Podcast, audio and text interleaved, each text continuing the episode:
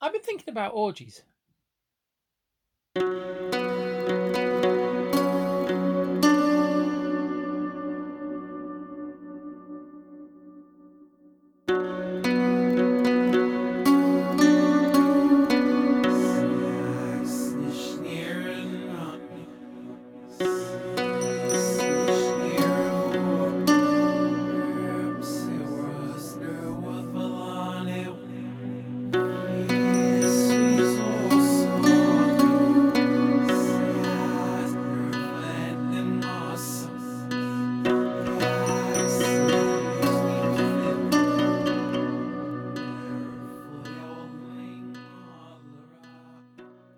But just in case anybody got the wrong idea, How I mean- could they possibly get the wrong? We only have the most high quality, educated listeners. oh, I we're highbrow.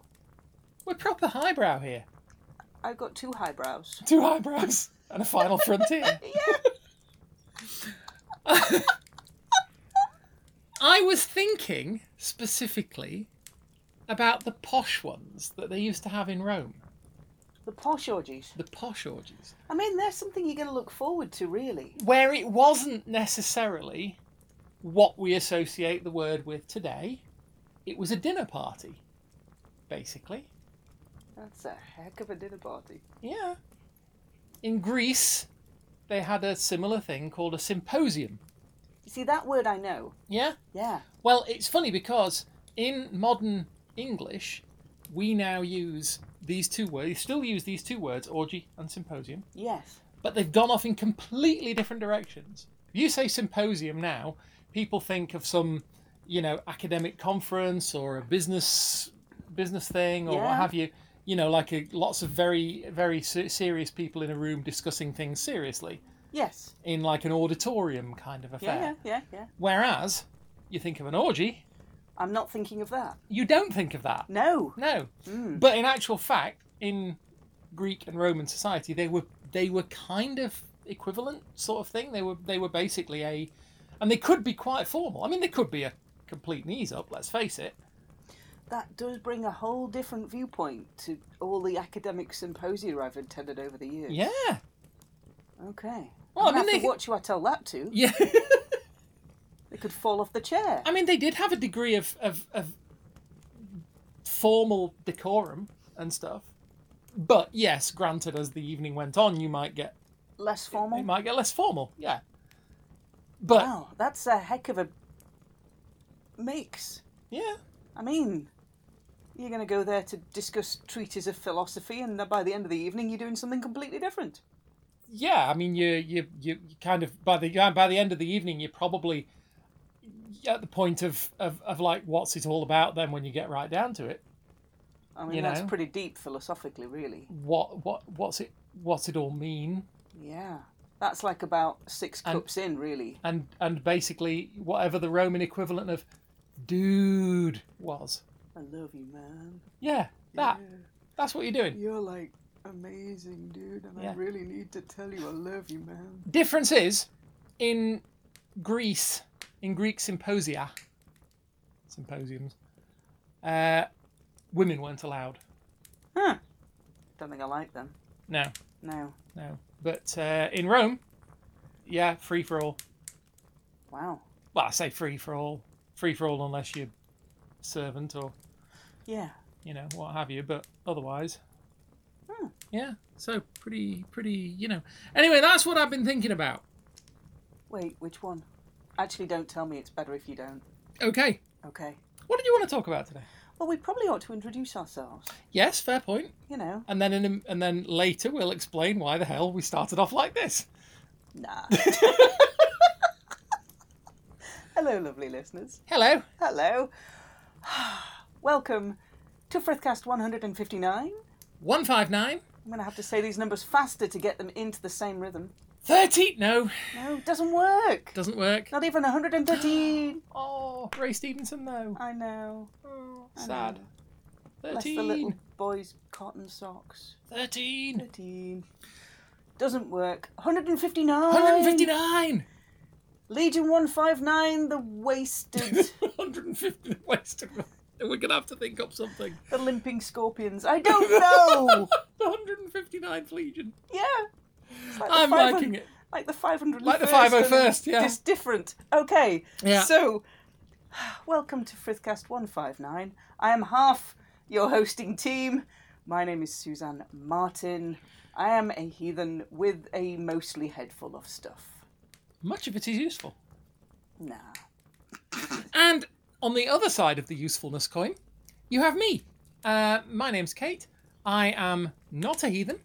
Um, I am uh, the. I live here, and hence I involve myself in this uh, operation. Um, Sounds like we have a plan. yeah, but does make it sound a bit like that, doesn't I it? Oh, don't yeah. think so. Um, yeah, and I, I have a head full of very little apart from Star Wars trivia. Still good. I, you know, it's it's it's it's a gift. So lovely listeners, um, we were uh, we were going to cover a particular subject of uh, an educational, edificacious bent, as 'twere, and I would like to begin We're window shopping. window shopping, as it were. window shopping. It's the way he says window, window shopping, as it were. Um, anyway, we're not talking about window shopping. Um, we are talking about this. This is grain, which any fool can eat, but for which the Lord intended a more divine means of consumption. Let us give praise to our Maker and glory to his bounty by learning about Beer. So spake Friar Tuck Woohoo! in the timeless classic movie Robin Hood, Prince of Thieves. Um, it's one of my favourites. I don't care that it's There is a roguish mullet in there, but apart from There that, is I can forgive it a lot. To be bits fair. of it have aged badly. Some bits of it were bad to start with, but by and large, not bad. it wasn't bad. I like it. It's entertaining. People take the take the the, the, the thing out of Kevin Costner's uh, accent. And hair. Um, but no, I enjoyed it. I thought it was good. Mm. And Friar Tuck was fun. Yes. and he uh, did i- initially want to educate people about beer. Why are we talking about beer tonight? Well, not technically beer, but I want to take a sideways step from the beer into. And symposiums, for that matter. thank you. Sorry. Out into the corridor where it's a little bit quieter. Mhm. We can just catch our breath and look at. What are you thinking of? Woman! I'm not thinking of anything. take you anywhere. I'm never thinking of anything. How I'm famous. I'm rude. famous for it.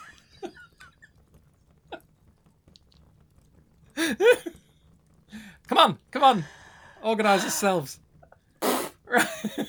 got no chance. Symposiums, beer. Symposiums, beer. Yes, I wanted to take a sideways step from beer and look at the the the culture that we have in a lot of heathen communities is that we have an unspoken assumption that those heathen communities will utilize alcohol yeah. either in social contexts, so we'll end up meeting as a kindred in a pub or a bar and being able to have a social drink together, Yeah. or we end up using alcohol in ritual.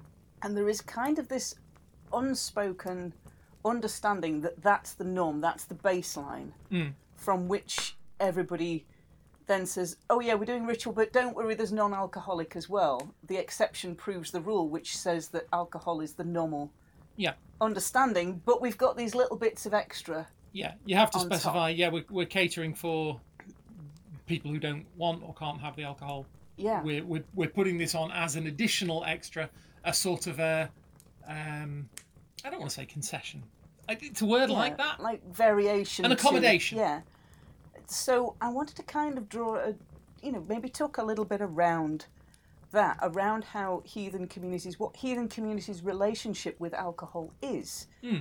Because if you have, if you either attend or lead or a, a kindred or you go to an event, the assumption, the base assumption is that there will be alcohol somewhere around that event Yeah, or somewhere around that kindred, um, there is that understanding that we will be using alcohol either socially or we will be using it if we do ritual together.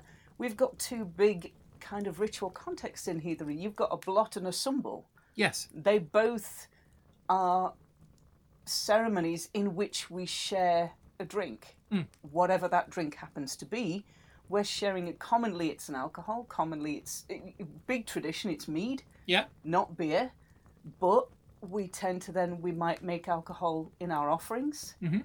We might, you know, say, "Hey Freya, I've had a tough day. Do you want to just have a shot of whiskey with me? Grand, I'll pour one out for you as well." Yeah.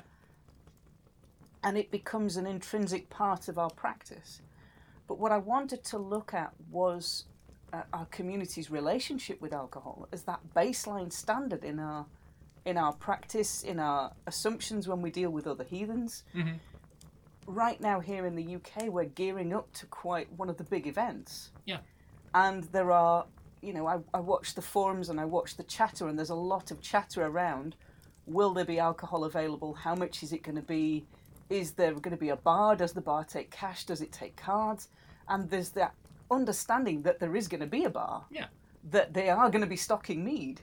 That you are going to have to get in quite quick because you're going to have a field full of very thirsty heathens who are all going to be after a very limited number of bottles of mead. And there might, you know, be the occasion for a dance off Yes. as they kind of go towards the last few You never know. but there is that baseline those baseline questions of if we have an heathen event there's going to be a bar if we have a heathen event there's going to be mead it's going to be shared it's going to be part of that ritual and social experience Yeah. yes we do have these exceptions and we do have i mean we've talked about moderation before quite a long time ago now about looking at things in moderation I remember somebody mentioning moderation to me once. yeah it's a long word Yeah. it's a good doorstop Sorry, go on. great draft excluder. It's fine. You can Oh, yes. fit it all the way under there. All those T's and D's and everything fit nicely. Absolutely. Yeah. So we talked about moderation and taking alcohol in moderation. Mm. The Havamal has got some verses that are quite obscure, but the ones on alcohol are flipping clear. Yeah. You have your limit and you know your limit and you are aware of your limit and that's it. Do not go beyond it because then you're going to be a Burke Yeah. and nobody wants to be the Burke that everybody remembers from the night before. No, that's the thing. And I think um I think the the, the it's always an interesting point I think that I mean I what I would what I would say is I don't want to give the impression that we're you know we're we're not sort of coming over about we're not anti-alcohol particularly No, um, you know, people people want to want to use it. They enjoy it. Makes them feel good. You know, it, it greases the wheels of social whatever. it does. That's fine. yeah, I have no problem with that at all. I have a drink myself from time to time. Mhm. But you know, I think the what what I do find interesting is the the fact that the where we we look to sort of traditions, be they mythic traditions or you know handed down social traditions or what have you, um, there are often you know quite authoritative uh, teachings, let's say, uh, or writings stressing the importance of restraint and moderation and understanding when you've had enough. yeah. Getting to that point of, all right, I'm just going to switch for. Even the Havamal says nobody's going to criticise you if you just pass on it for a while. Yeah. Get yourself to that nice, comfy place, and then carry on going. Yeah. And just you, you get to pace yourself through that occasion, through that event. Mm. You don't get to have too much too quick and Yeah. then make an idiot of yourself and go beyond. Yeah. So the Havamal, the verses on alcohol are very, very clear. they do not, you know, cloud it in obscurity. They basically say, if you have too much, you're going to look like a Burke. Yeah. Don't say we didn't warn you. Yeah, and it's certainly you know again it's it's certainly not a you know this is this is not us sort of looking down our our noses in a in a you know puritanical way and saying you shouldn't touch you know the the the, the demon liquor or what have you.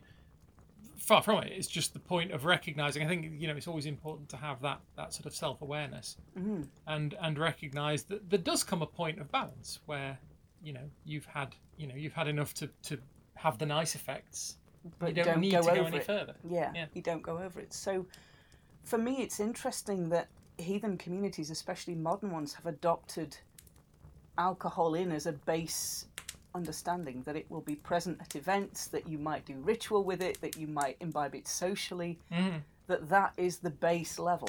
Yeah.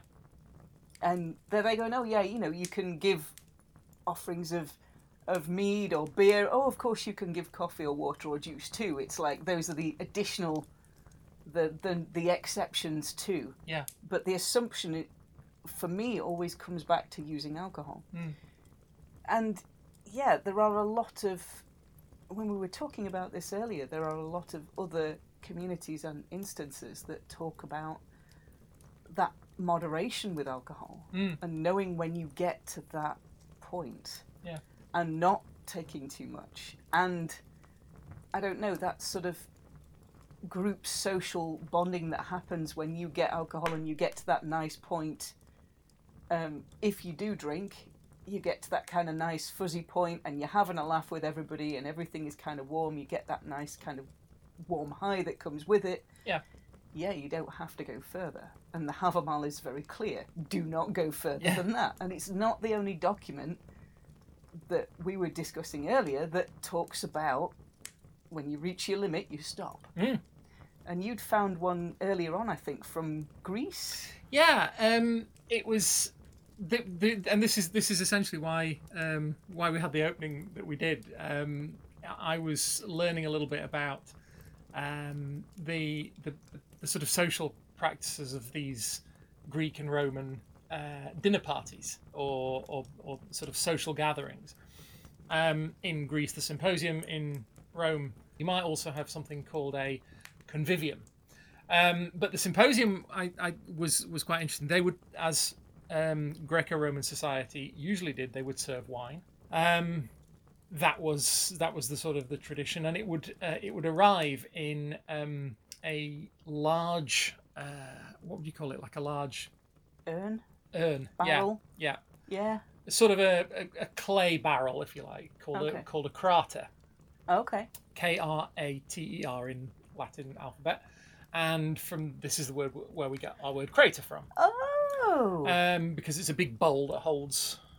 i was going to say you get a crater full of wine that is a whole lot of wine Yeah, is that one in? Is it in Arizona the, the big one? the really meteor big one. meteor crater. yeah, yeah. that Now is that, a lot that of would wine be a lot of wine. Um, but there was um, a. Uh, you would have um, various sort of rules uh, about how people would behave.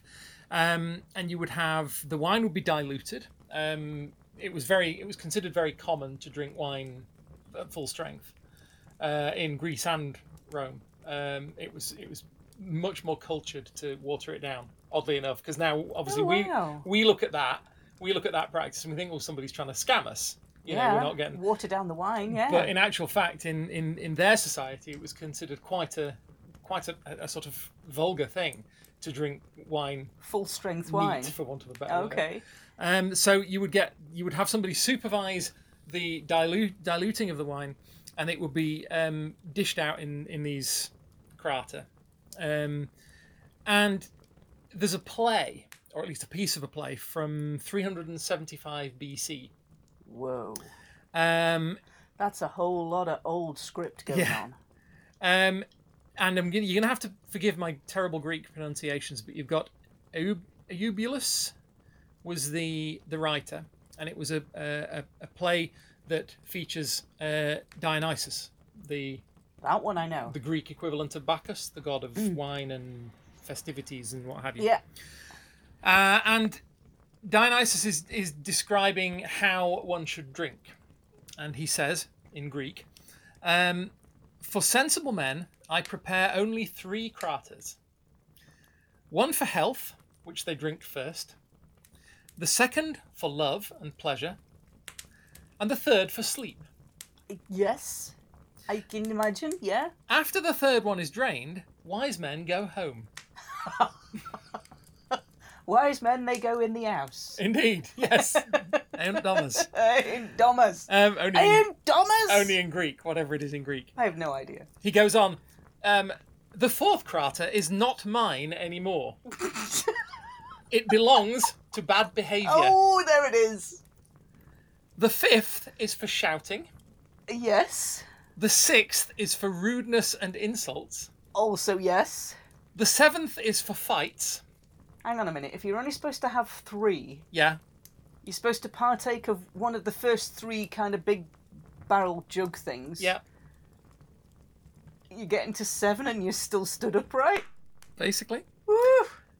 Uh, the sixth is, is for rudeness and insults. The seventh is for fights. Yeah. The eighth is for breaking the furniture.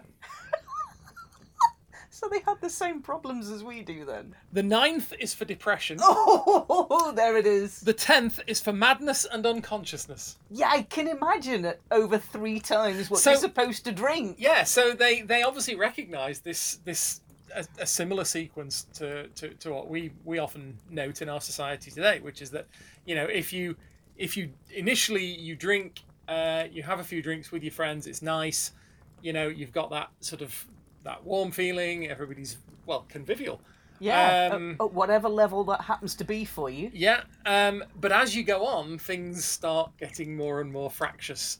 Yes. Uh, and, and then you get the, the, the, the sort of maudlin, the melancholy phase, because alcohol is a depressant. Mm. And this is something that, you know, they've obviously noticed that people have observed for thousands of years is the fact that Yeah. if you, if you take enough of it at once, it will cause you to become depressed, for want of a better, more clinical word. Um, and then ultimately, of course, you lose it entirely and fall over. Um, which, you know, yes, we, we, we joke about, but, you know, Happens. it can be, that can be if you're if you're sort of regularly taking it to that extreme, it's it's not good. no. Um, so yeah, and it's just interesting that, that we have this list. and um, Reminds me of some of the points in the Havamal, to be fair. well, this is this is this is what um, w- struck me was the fact that we we, we s- similarly have these. it's kind of uh, like, right, thou, three thou shalt count to. yes, Thou shalt only count to three. Thou Uh, shalt not count to two, save on the way to save three. on the way to three. Save it And then nine pre- is right out. proceedeth unto three. Yeah, yeah, yeah. exactly. And just don't even go to nine because that is not going to be a good night. That's right, yeah. Um, but yes, the Havamal does give similar rules and regulations. It, it does. Um, it talks about the heron of forgetfulness. The Heron of Visiting you. Forgetfulness. Basically, the heron of forgetfulness takes away all your stuff from that. If you drink too much, the heron of forgetfulness comes I and then takes away all of your brain. I've read the Havamal, Yeah. but I completely forgotten about the Heron of Forgetfulness. I haven't had a drink today. Um, So yeah, it's okay. Yeah, so it's very much kind of those same understandings of yes, have a drink, but know where your limit is. Yeah. And for me, as an inclusive heathen, what event organisers or ritual organisers are now very much more aware of is having um, a second cup or a second horn that goes round with non-alcoholic in, or just running the whole thing non-alcoholic. Yeah. And if individuals want to give an alcoholic libation, then they can do so at either either at a point just after the ritual or at a point where they are on their own and just offering that individually. mm, mm. So there are some rituals now I know where they don't have that focus on alcohol because they maybe have people stood in circle who are not able to drink, Yeah. who have previously had um, difficulties with relying on drink, so don't want to Yeah. associate it with their faith, with their ritual, with their social life. Yeah. Because they know where that leads for them and they don't want to go to that place again. Mm, mm. There might be people who are on medication who are not able to mix that with Who alcohol. can't because yeah, yeah, Uh, There might be that you have families and young people in that circle and you don't want you know those families don't want those young people associating alcohol with ritual and yeah they've made that they've made that, that Yeah. decision to keep the things separate i think it and i think it is i mean there is certainly something about alcohol drinking drinking alcohol um, that is i mean it's a universal thing it's a it's a global thing in all cultures i would i would i would venture to guess Yeah, fermentation of something. because it's one of yeah because it's one of the the I mean you know I make I make we make silly reference to the fry tuck thing but Yeah, but also bread and beer. yeah but I mean you know monks back then in medieval We're- We're times brew were specialists. brewers and Yes. distillers and, and, and, and so on. You know, it's what they it's what they they did, and a lot of their income came from that. I mean, one of the the most famous, um, you know, in heathen terms, we we we um, we look to mead a lot as a, as a as a drink that we associate very strongly with heathen tradition and and uh, modern modern heathen culture. Um, but you know, one of the most famous brands of uh, mead in certainly in the UK, it comes from Lindisfarne Yeah, you know, and it was their it was one of their main income streams at the monastery there, it is. Monastery? and it's- Abbey? Yeah, whatever it was. monastery, I think. Okay, Abbey has an abbess. unless it has an abbot. Oh, did not think of that one. Ah, there you go. Mm. But monastery only has monasters They were definitely monasters. and not monasteresses. No, th- true. Yes, yes. You have a nunnery. And they have nunsters? They have none. Well, that's a bit nice. they're, But- they're missing out. this is a whole empty building sat there doing nothing. Indeed. But you've got yeah. I mean, so so alcohol becomes a, a, a thing in ritual. Um, I mean, it's In- a thing in the the myth cycle. You have the mead of poetry yes, you do. that is, that, you know, it's part of the story. We get mead intrinsically written into. Stolen by bats. Oh no, that was London. Sorry, Yeah, no, stolen by birds. stolen by birds. Yeah, well, a bird technically. A bird, a god dressed as a bird. Yeah, if you want to get oddly specific. Hmm. Yeah, Um, but yes, yeah, you do. That's that's that's in there. It's and I suppose to an extent. I mean, one of the main reasons um, I just to go back to Rome again because I'm very boring. Um, no. ye- well, you know, it's been known. Um, one of the um, they would drink wine because one of the primary reasons was because the water was terrible. Yeah. Um, and Don't it drink would, the water. It would do horrible things to you if it wasn't. Um, you know, there, there were there were options to have you know faintly alcoholic wines or really, whatever. walt- really, really watered down stuff for breakfast. Yeah. Yeah. Um, there's a there's a great book, one of my one of my sort of favourite-ish novels, mostly because it's about Romans. Um, Household gods. Household Gods. There it is. You knew I was going I to say it. did. Um, Lewia, uh, Harry Harry Turtledove. Lewia. Here we are. I can't do it Latin, but you can. Liria, quaeso mihi davinum.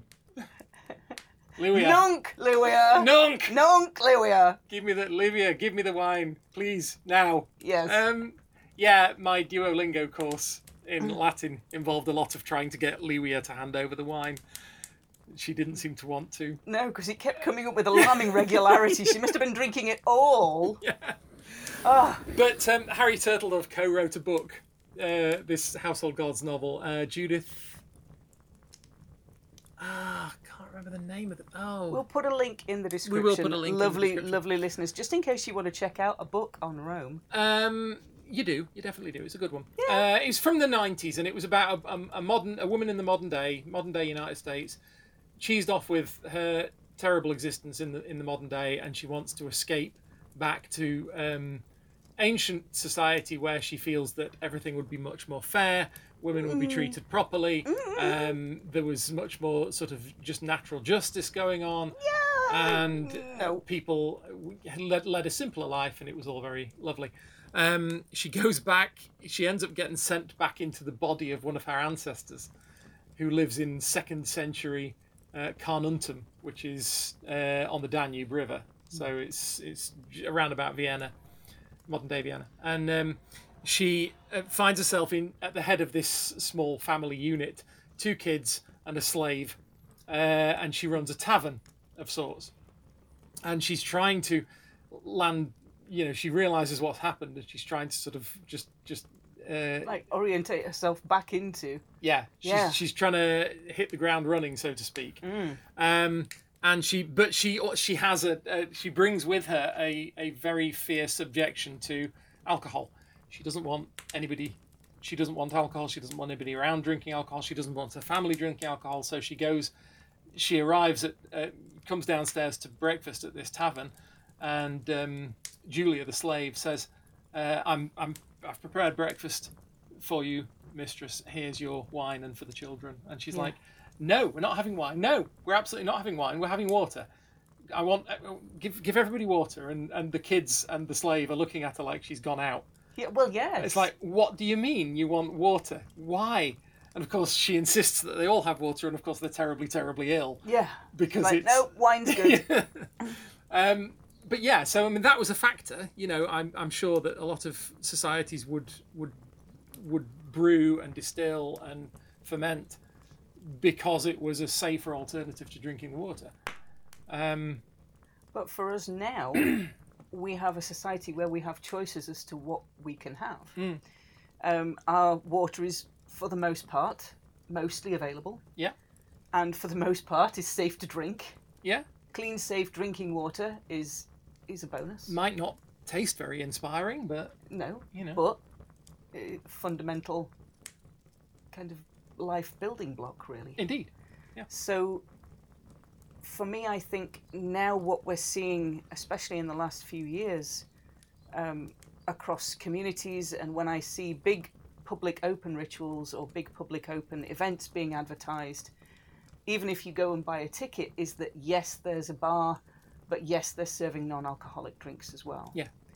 Um, or yes, there's a bar, but you're invited to bring your own. If there are certain drinks you want to have, you are free to take your own or take your own to toast within the ritual to Yeah. have your own supply with you which effectively means that you know organizers are much more aware that to um, have the heathen communities that we have now and to be inclusive to those people who maybe can't drink alcohol don't want to drink alcohol don't like the taste of alcohol Mm-hmm. Yeah.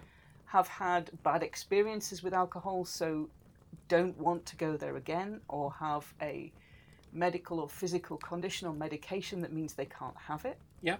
don't want to have it, they're much more aware now of those people also wanting to come along to ritual and Hmm. be part of that experience and be part of included in those communities. Yeah. So maybe our relationship with alcohol as heathen communities, maybe it's changing. Yeah. Maybe yeah. instead of pouring out a mead to Odin, we managed to just buy him a coffee instead. I know we say, hey, I've got your like, you know, hazelnut latte with extra foam. I hope that's cool for you, dude. There you go. because we have a greater range of things. We we have that luxury of choice. we do. Some of us that those options are not available to us. Any option that's alcoholic, we may have chosen for faith and religious reasons not to imbibe socially, Yeah. but to just have a mouthful within rituals so that that mead becomes a sacred experience. It becomes just associated with ritual.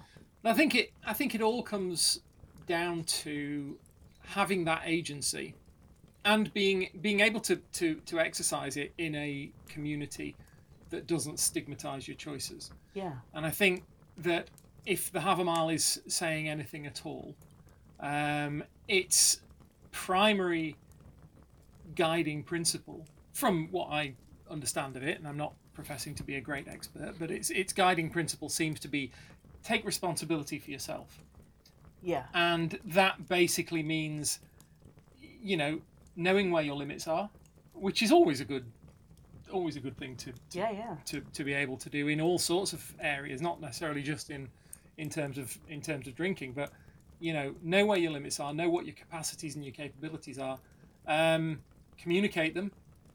You know, don't nobody's gonna nobody's gonna object. Says says the the, the Havamal. Literally says the Halamal. Um, nobody's you gonna pass object on a if you cup, just say yeah. Don't, yeah, know I've- where you I've know had where you enough. are. I've had enough. Um, but I think I think that's it, and we end up with a, a, a society, and certainly in I mean I, I don't want to venture into into too much sort of national um, culture and politics, but you know certainly in the UK we have a very Prominent drinking culture. famous Yeah, we have a that very too. famous drinking culture. Um, you For- know for all the um, publicity it gets us. yeah, we are kind of renowned for it, and it is built in, you know, to a lot of our society. It's it sort of does, you know, a lot of our assumptions, even outside of the, the sphere of, of, of heathenry, you know, in, in British society in general, the assumption is very frequently, oh, there's going to be a social event, or you're going out There for will an be evening, or alcohol. what have you, you're going to go out and drink. Yeah. And you know, there's lots of different ways that we, we, we sort of approach this as a as a social question issue. I don't want to say problem necessarily, but you know, in some respects it is. Yeah, I think Um, sometimes there's very much a pressure to be included in that. Yeah. And I think sometimes when that pressure is taken too far, it becomes toxic. Yeah. There is a heavy expectation that you go out and you get drunk with the lads on a Friday night Mm, mm. and you go and have a 3 a.m. kebab and then you rock into Saturday morning's work four hours later and ready to go for a full day of 12 hour shifts and then you go out again. And I'm just like, yeah, You know, no. I used to think- have I used to have a colleague who would do that, and they Yeah. would they would they would go out at night um, of an evening, and they would do exactly that, and they'd be up till three four o'clock in the morning, and then they'd be into work at seven o'clock for the start of the morning shift, and I'm like, I just do not know. Even even when I was young, you know, there's no way I could have done that. No, and I think since we had sort of two, two and a half, three years of lockdown here, I think the drinking culture changed Mm, because then we couldn't gather together in groups. We couldn't, as heathen communities, we had to shift a lot of our rituals and gatherings and communications all had to go online. we lost dancing. We did lost dancing. Well, so the song said anyway. We did. We'll put a link in the description. It came back. It's okay. Nature is coming back. so I think our culture did shift when it came to linking social events with imbibing alcohol, or even in, in the case of heathen communities, ritual events imbibing alcohol. Mm. Because instead of being stood in a physical circle with 10, 20 other heathens and a horn going round, you're sat in your computer room or your lounge on your laptop with a mug of coffee Yeah, or a Oh, maybe mug of coffee shot- on Zoom. Yeah. a mug of coffee on Zoom and a pizza. Yeah. And that it shifts, and suddenly we can have these online gatherings. And so I think here now we're looking at alcohol in new ways. Although to be honest, I do like the sound of doing ritual with a cup of coffee and a pizza. Yeah, can be That, done. that does sound nice. Quite nice, actually. Yeah. It's a little bit different, Mm. but you know, it's for me, it has as much value as meeting people in person because that was all I could do for At the time, yeah. Uh, for like nearly three years in this country was just meet people on Zoom, either voice calls or posts on social media or through social media accounts and having those interactions and then having ritual online. Yeah. Because that was all we could do to keep our communities alive. That's it. We couldn't meet up in person, we couldn't go and see somebody for a coffee, we couldn't meet up with our kindreds and have a camping weekend. Mm, We couldn't go to a big pagan event and have a heathen ritual on the side somewhere in the quiet. Yeah. We couldn't do any of those things. So I think for me, heathen communities are re- maybe reassessing their relationship with alcohol and how much of a central part it plays in or used to play Yeah. in ritual, in social occurrences, and where ha- it's much more acceptable now to have a range of alternatives and have that luxury of choice rather than just having, right, you come to ritual, it's mead, that's your choice. Yeah. Because otherwise, then you're like, well, can I come and stand in the circle and pass on the mead? No, that's terribly insulting. Well, I, I just can't come then. Mm. I miss out on that community and those connections. So for me, I'm kind of hopeful as to where we're going in how we reassess as communities our relationship with alcohol and what role it plays in the rituals we have, in the social gatherings that we have, Mm. and where that will go in the future. Yeah. I think I think the more you know, I mean, we, we use the word inclusive quite often. Yeah. Um Just a wee because bit. you know these things are important to us. It's important to accommodate as as as many people as we can. You know, um, and I think this is a fairly a relatively straightforward way to you know, just just put that little bit of accommodation in. Um, it's a it's a relatively small thing, comparatively speaking, but it can be of enormous value to the people that it uh, To it, it those- welcomes into into that circle. yeah, to those people who may never have b- had chance to come to a ritual before, Mm. because it's always been alcohol based. Yeah. So yeah, there's some kind of deep thoughts, and I'm kind of hopeful to see where we go in the future. Where our, I think there will always be a, a place for alcohol, but I think now that is getting balanced out with Mm. other choices. So maybe there is yes, there is an alcoholic horn that goes round at Sumble or at Blot, but also is there non alcoholic choices, or if the person stood next to you is just drinking juice, Yeah. then there is no stigma attached to that. And no. sort of division between those who drink alcohol and those who don't. and I've no doubt there's you know there's a history of of ritual significance of uh, you know alcoholic drinks as, as there is in many traditions. I mean, obviously we're we we we're talking in in heathen slash pagan terms, um, but you know we also have the Christians Yeah. who themselves have a um, a tradition of, of taking alcohol as a um, a- a ritual marker Especially the Catholics. especially the Catholics. Yeah. Yeah. Um, whereas you get many churches now who will provide an alternative, um, and some, you know, um, uh, uh, Pentecostal churches that I've, I've been to in the past who just don't use alcohol at all because they disapprove of it Mm. or they disagree with it. So you know, their default position is not to use it.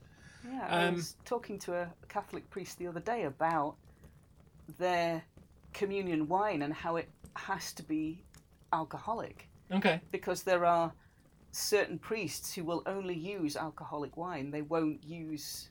There are non-alcoholic communion wines. hmm Catholics don't in, in this country, especially the, for the priest I was talking to, he was saying that Catholics will not use a non-alcoholic communion wine. It has to have an alcohol base in it. Really, And I'm like, wow. I didn't know that. Yeah.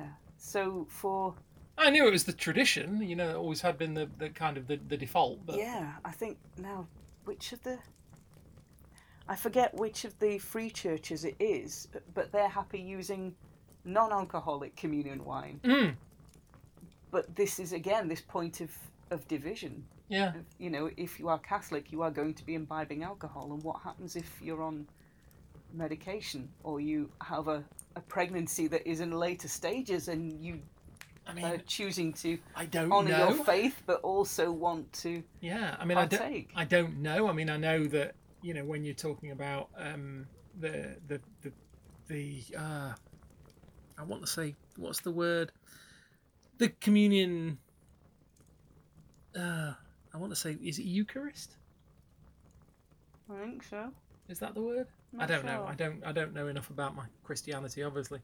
Um, but um, yeah, I know you. You're only taking a very, very small amount, com- relatively Yeah. speaking. You know, it's literally just a like sip. a but- thimble, a thimbleful, and Mm. that's yeah, but um but yeah it's you know it's just i'm conscious of the fact that you know it, it is it is a part of the religious tradition itself in some Yeah. uh, in, in in many paths but you know i think uh, i think any as we've said any anything that can be done to make the thing more accommodating yeah, um, to the people who want to practice rather than demanding that everybody fit a specific template, which I kind of think is doing things the wrong way around, really.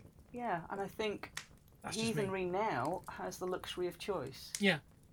You know, we can run traditional wi- rituals with alcohol. We can run a traditional ritual with alcohol and say, hey, there's going to be a non-alcoholic juice going round as well, Mm, mm. or bring your own and use that to do your toasts when it comes to that part of the round. When Yeah. it comes to that part in the sumble, you have your own supply. You fill your own cup or your own horn, and you choose to take that. And if it comes to it, you can have water, and by and large, you know, in at least we're the- in the countries that we're fortunate to be in, Yeah. um, by and large, the water is not going to do you that much harm. No, so no watered down wine for you. Lewea, it's fine.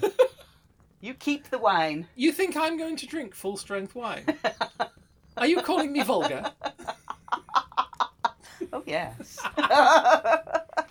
Lovely listeners. We're not going to leave that discussion about there, I think, but there are some Probably wise. there's some things to think about to not only maybe keeping in mind the rituals that you might have attended or the the experiences that you've heard of or talked about with other people or online or the things you know the the instances that you've seen of heathenry's relationship to the use of alcohol so lovely listeners if you want to find us online and come and sit around the virtual virtual campfire, have a drink of choice, for it is your choice. Whichever drink is all good.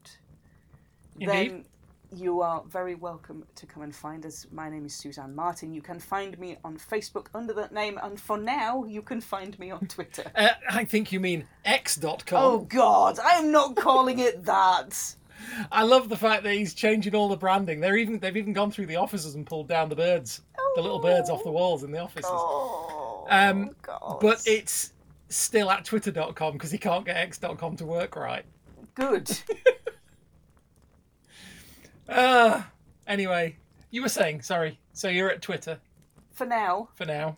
I'm in whatever Twitter is going to get called. at Githering Jeans.